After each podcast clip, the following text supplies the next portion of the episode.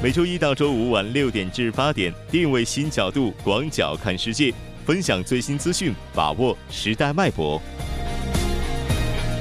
锁定新闻在路上。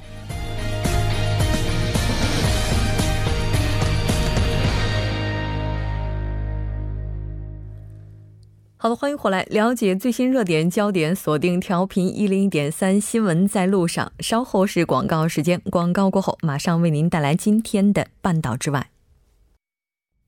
关注半岛之外事态走向，传播全球动态新闻声音。半岛之外。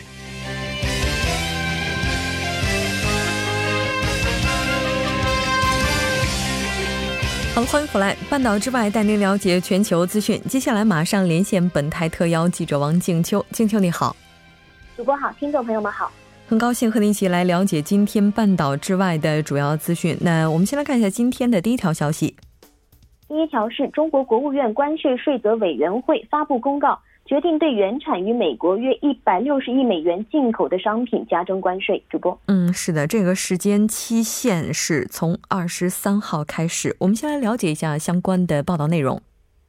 好的，经中国国务院的批准。中国国务院关税税则委员会决定对国务院关税税则委员会关于对原产于美国五百亿美元进口商品加征关税的公告当中，对美国加征关税商品清单二的商品做适当的调整之后，自二零一八年八月二十三号十二点零一分起实施加征百分之二十五的关税。根据有关部门、行业协会、企业的意见。为最大的限度保护中国国内消费者和企业的利益，对征税商品的清单进行了适当的调整。具体商品范围以国务院关税税则委员会关于对原产于美国约一百六十亿美元进口商品加征关税的公告为准。主播，是的，应该说这一轮的贸易战也是出现了很多新的变化，包括我们看到说目前的话，世界的油价也是出现了急剧下跌的趋势。是的。美国和中国之间的关税战争激化是导致了国际油价跌暴暴跌。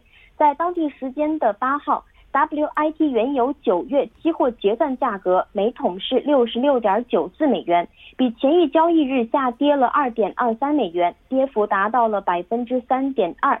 交易区间是六十六点三二到六十九点三七美元，那这是七周之内的最低点。有分析称。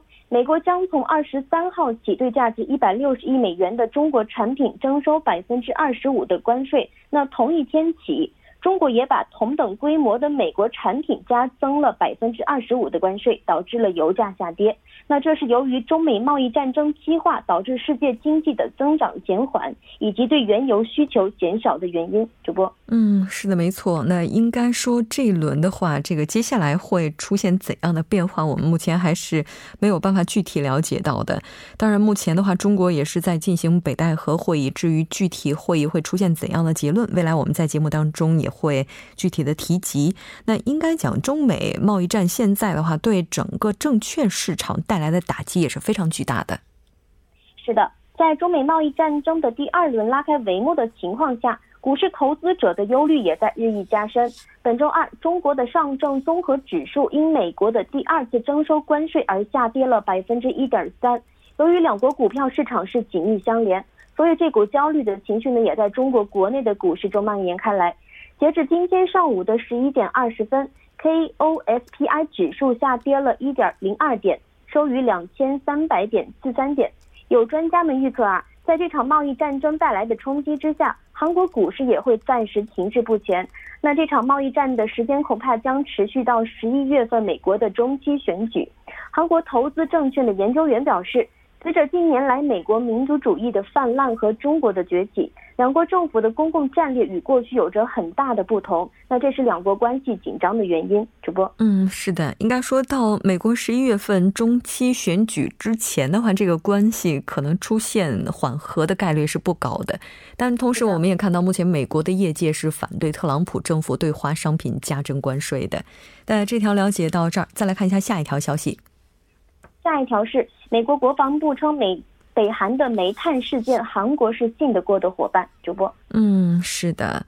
那应该说，这个煤炭事件哈，近日来的话，在韩国国内也是在调查当中。从材料上来看的话，是产自于俄罗斯，但目前这个疑惑的话还没有完全洗除。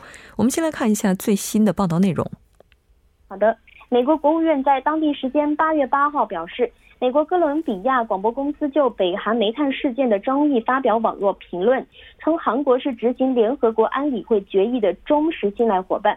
评论说：“我们知道韩国政府已经开始调查从北韩进口的煤炭。”据白宫国家安全顾问约翰·博尔顿在接受采访时说，他曾与青瓦台国家安全局局长通过电话，讨论了北韩煤炭的问题，并表示根据韩国法律，他正在调查北韩煤炭事件，并将采取适当的措施。主播，嗯，是的。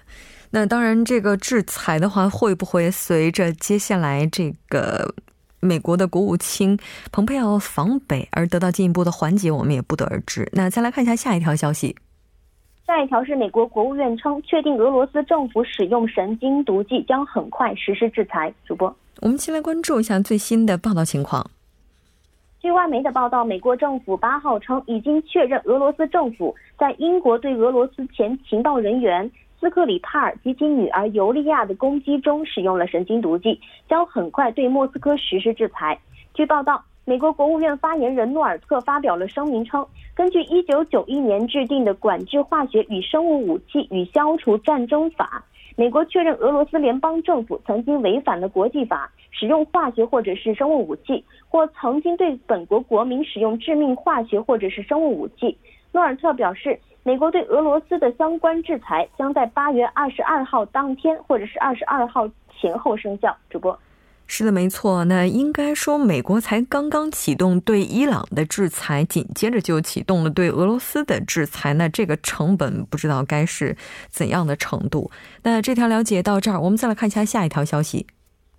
下一条是中北京个人新能源小客车的指标申请近三十六万，排到了七年之后。主播。是的，没错。那随着今年北半球异常气这个异常气候的影响，应该说大家对于新能源的需求也是越来越高了。那我们来关注一下最新的报道情况。八月九号，北京市小客车指标办通报，截至二零一八年八月八号的二十四点，小客车配置指标累计收到了个人普通小客车配置指标申请和确认延期的，一共是两百九十六万四千六百一十五个。累计收到个人新能源小客车配置指标申请和确认延期的，一共是三十五万九千八百三十五个。个人新能源指标申请数逼近了三十六万。因为今年的个人小客车指标配置已经完毕，所以新申请者或将七年之后才能够排到。个人普通车指标申请数再次增加，难度或将超过上一期两千零三十一个人抢一个的指标。主播。是的，那不知道看到这样一个数据，是不是也能够进一步的推动接下来新能源汽车领域的发展了？因为毕竟有这样的需求。好的，非常感谢王静秋记者带来的这一期连线，我们下期再见。主播再见，听众朋友们再见。接下来来关注一下这一时段的路况、交通以及天气信息。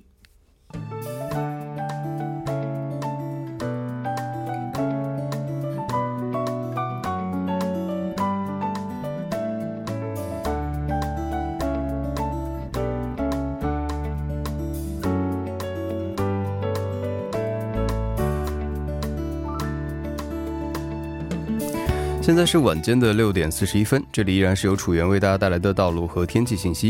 让我们继续来关注一下这一时段的路况信息。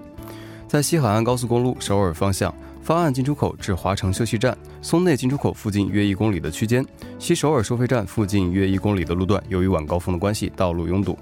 在光明站进出口的位置，之前发生的交通事故目前正在处理当中。相同方向日直分岔口至金川进出口的路段，由于车流增加，出现了拥堵。接下来是在北部干线道路新内进出口至中原分岔口的路段，由于车流汇集，道路拥堵。相反方向中原分岔口至下月谷高速入口路段，由于压力比较集中，出现了交通停滞。下一则路况来自于首尔外部循环高速公路九里至板桥方向土平进出口至西河南进出口的路段，由于车流增加，道路拥堵。相反方向板桥分岔口至西河南进出口、河南分岔口至江一进出口的路段，由于受到流量大的影响，出现了车行缓慢。还请各位车主朋友们参考以上信息，注意安全驾驶。好的，让我们来关注一下天气。明天由于受到北太平洋的高气压影响，周边气压的不同，导致风从不同的方向流入，在全国上空形成云层，部分地区将会有阵雨。虽然短暂的降雨会使气温有小幅的下降，但是雨停之后日照强烈的关系，气温将会再次回升。高湿度带来的不快指数也是随之增高，所以还请各位听众朋友们注意健康管理。来关注一下首尔市未来二十四小时的天气情况。今天晚间至明天凌晨多云，最低气温二十六度。明天白天局部多云，最高气温三十五度。好的，以上就是这一时段的道路和天气信息，我们稍后再见。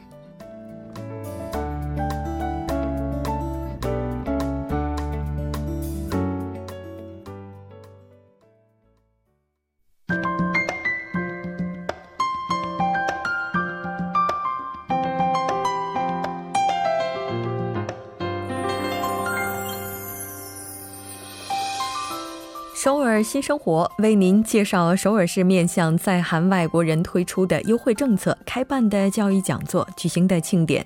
接下来马上进入我们今天的首尔新生活。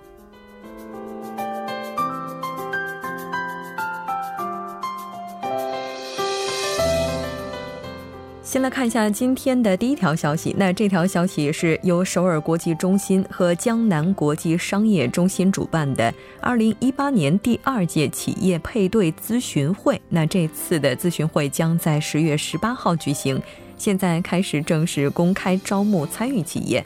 那这次的时间呢是在十月十八号周四上午从十点半进行到下午的五点。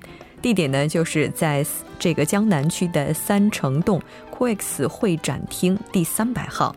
这次我们来看一下呢，将会正式的招募十五个公司，主要是外国人的贸易企业，以采购方为主。内容呢，就包括韩国国内的外企之间进行一对一的商务配对咨询会，并且呢，在现场希望帮助大家来进一步的拓展自己的交际圈。申请的资格，我们来看一下。通过首尔国际中心和江南国际商业中心支援创业的外国人贸易企业，都是可以进行报名的。申请的方法，您可以将申请书以及营业执照等扫描发送至康南 b i z at gmail 点 com。再来说一遍，是 g a n g n a m b i z at gmail 点 com，也就是康南 b i z at gmail 点 com。截止日期是到八月二十六号，最终的结果发布时间是在八月三十一号。那最终的结果将会通过短信以及邮件的方式进行个别通知。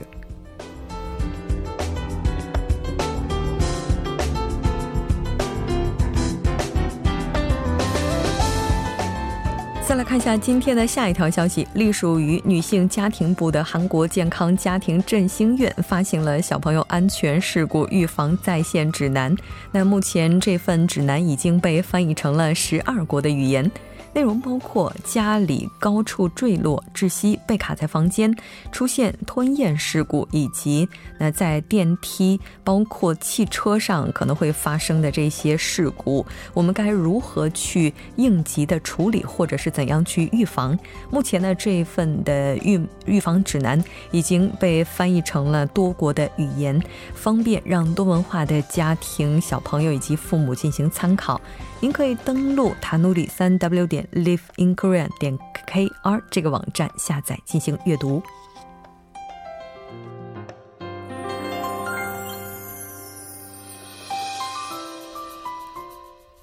再来看一下今天的下一条消息：仁川延寿区健康家庭多文化支援中心组织的“理解多文化同伴体验”项目之历史体验，现在开始公开的招募参与者。那这次活动的时间是从九月一号到十五号，具体呢是在每周六，从上午的十点钟进行到十二点，一共会进行三次。那这次活动主要面向的群体是家里有小学一到四年级子女的多文化以及非多文多文化家庭。这次一共会招募七组，那各七组一共是十四组。在这里的要求呢，就是每一组呢至少包括一名小朋友以及一名家长，但最多是两人。那，还要提醒您的是，三次活动都必须是要参加的。前两次会在中心内接受历史方面的教育。最后一次会前往西大门的刑务所历史馆。申请截止日期是到八月三十一号下午的五点钟之前。那如果这次报名因为名额有限没有能够参与进来的朋友，下次如果有这个活动的话，会优先被考虑。呃，咨询的电话是零三二八五幺二七三零零三二八五幺二七三零。好的，以上就是今天首尔新生活的全部内容。稍事休息，马上为您带来今天的听首尔。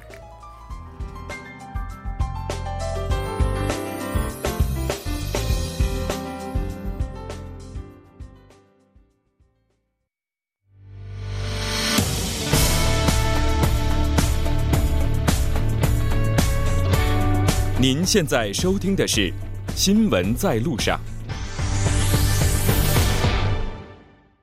好，欢迎回来。现在时刻是晚上的六点四十八分。那这里是正在为您直播的 TBS EFM 调频一零点三《新闻在路上》，马上为您带来今天的听首尔。首先有请栏目嘉宾金勇，金勇你好。好，大家好，主持人好。很高兴和您一起来了解今天听首尔的消息。我们先来看一下今天的第一条内容。嗯，好，第一个消息呢是一个专门分享各种信息的首尔市的一个在线平台。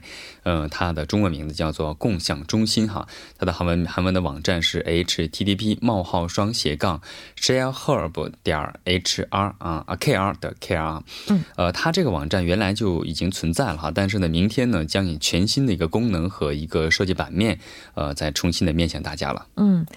共享中心呢？这个地方它到底是怎样的一个机构呢？嗯，其实这个中心呢，其实一三年的时候就首次成立了哈。当时呢，主要是分享这个国内外的各种的信息，提供各种资料啊，可以提供下载等等。不过呢，当初设计的时候呢，主要是以分享新闻为主，所以呢，在提供多样性的信息给市民方面呢，是存在一些弊端和局限性的。嗯，所以呢，当时呢出台之后呢，呃，虽然有一些帮助，但是呢，在使用的这个便利性和一些多样性上，其实受到了一些指责哈，嗯，所以呢，通过这次改版之后呢，可以呃，就是原先传达这个国内外共享信息的同时，还可以呃了解到一些租赁一些，比如说工具啊，或者是自行车，或者是一些租赁汽车等一些服务的一些呃地图的显示，嗯，然后呢，还可以可以供这个呃有一些公共企业或者是团体信息团体集团或者是一些服务等他们提供的一些所有的一些信息哈。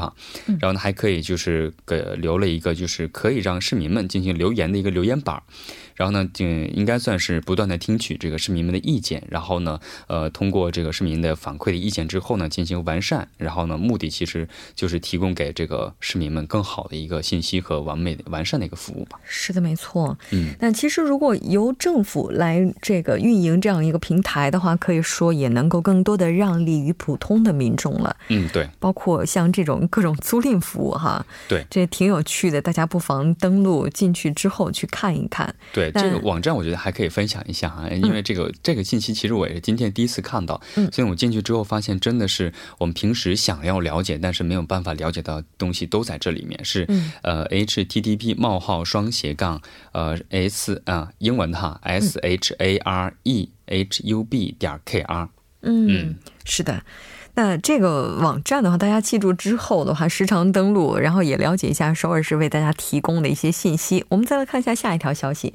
好，第二个消息呢是首尔市呢从十六号开始到十月的三十一号哈，在首尔市的这个二十五个自治区内选出两万三千名成年人，进行的是二零一八年地区社会健康的一个调查。嗯，是的。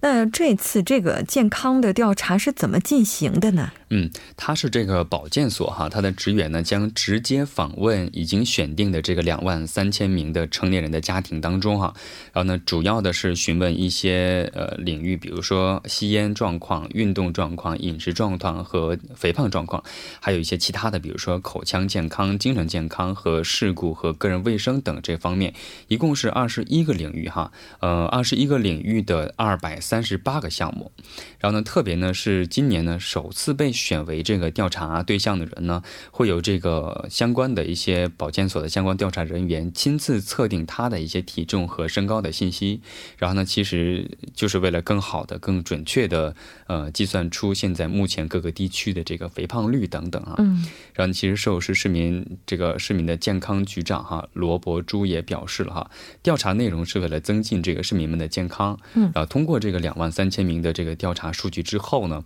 呃，对这个整体的这个寿市各个地区的健康状况或者是将将来的健康政策 做出一些更好的一个对策。嗯，然后呢也表示啊，其实这些统计数据哈，他们说有可能我的信息是不是会被暴露，但是他们保证啊，就是说这些数据呢将进行彻底的保密。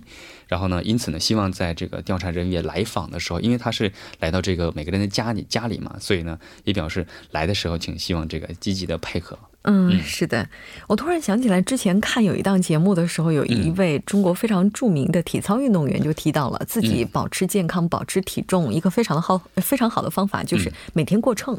过秤啊，就是看一下这个数据给自己带来的冲击，是吧？今天是八十公斤，然后明天是。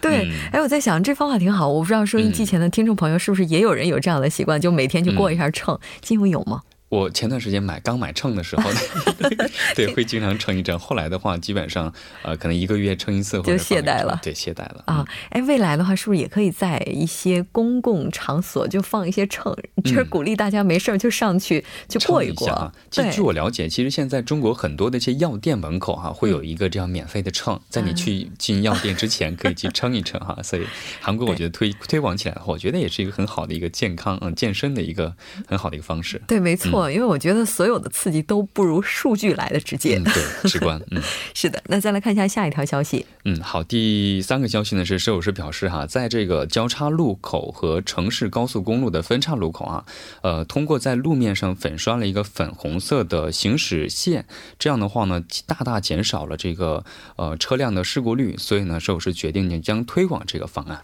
嗯，那这个方案应该说，这个是因为就是期待它能达到一定的效果。那这个减少率大概有多少？嗯，刚才说是大大减少了这个车辆的事故率哈。其实它这个二零一六年它是设置了三个粉色的这个粉红色的这个行驶线哈。嗯，通过统计统计发现啊，在这个交叉路口处突然变更车道的次数呢减少了百分之二十一，然后呢事故的危险度呢也是减少了百分之十四哈。然后呢随后呢又就追加了，设置了二十处，然后呢，分别减少了也是百分之五十和百分之四十五这样的一个数据哈，可应该是非应该说是这个效果非常非常的显著了。嗯，是的。那接下来的话会在哪里进行设置呢？嗯，据了解呢，首尔市计划呢从下个月就是九月份开始啊，在这个奥林匹克大陆的水西出口嗯出入口，然后呢还有就是江南大陆的汉南路口，然后远南路口和韩国银行前的十字路口和都市。高速交叉口等这四十八处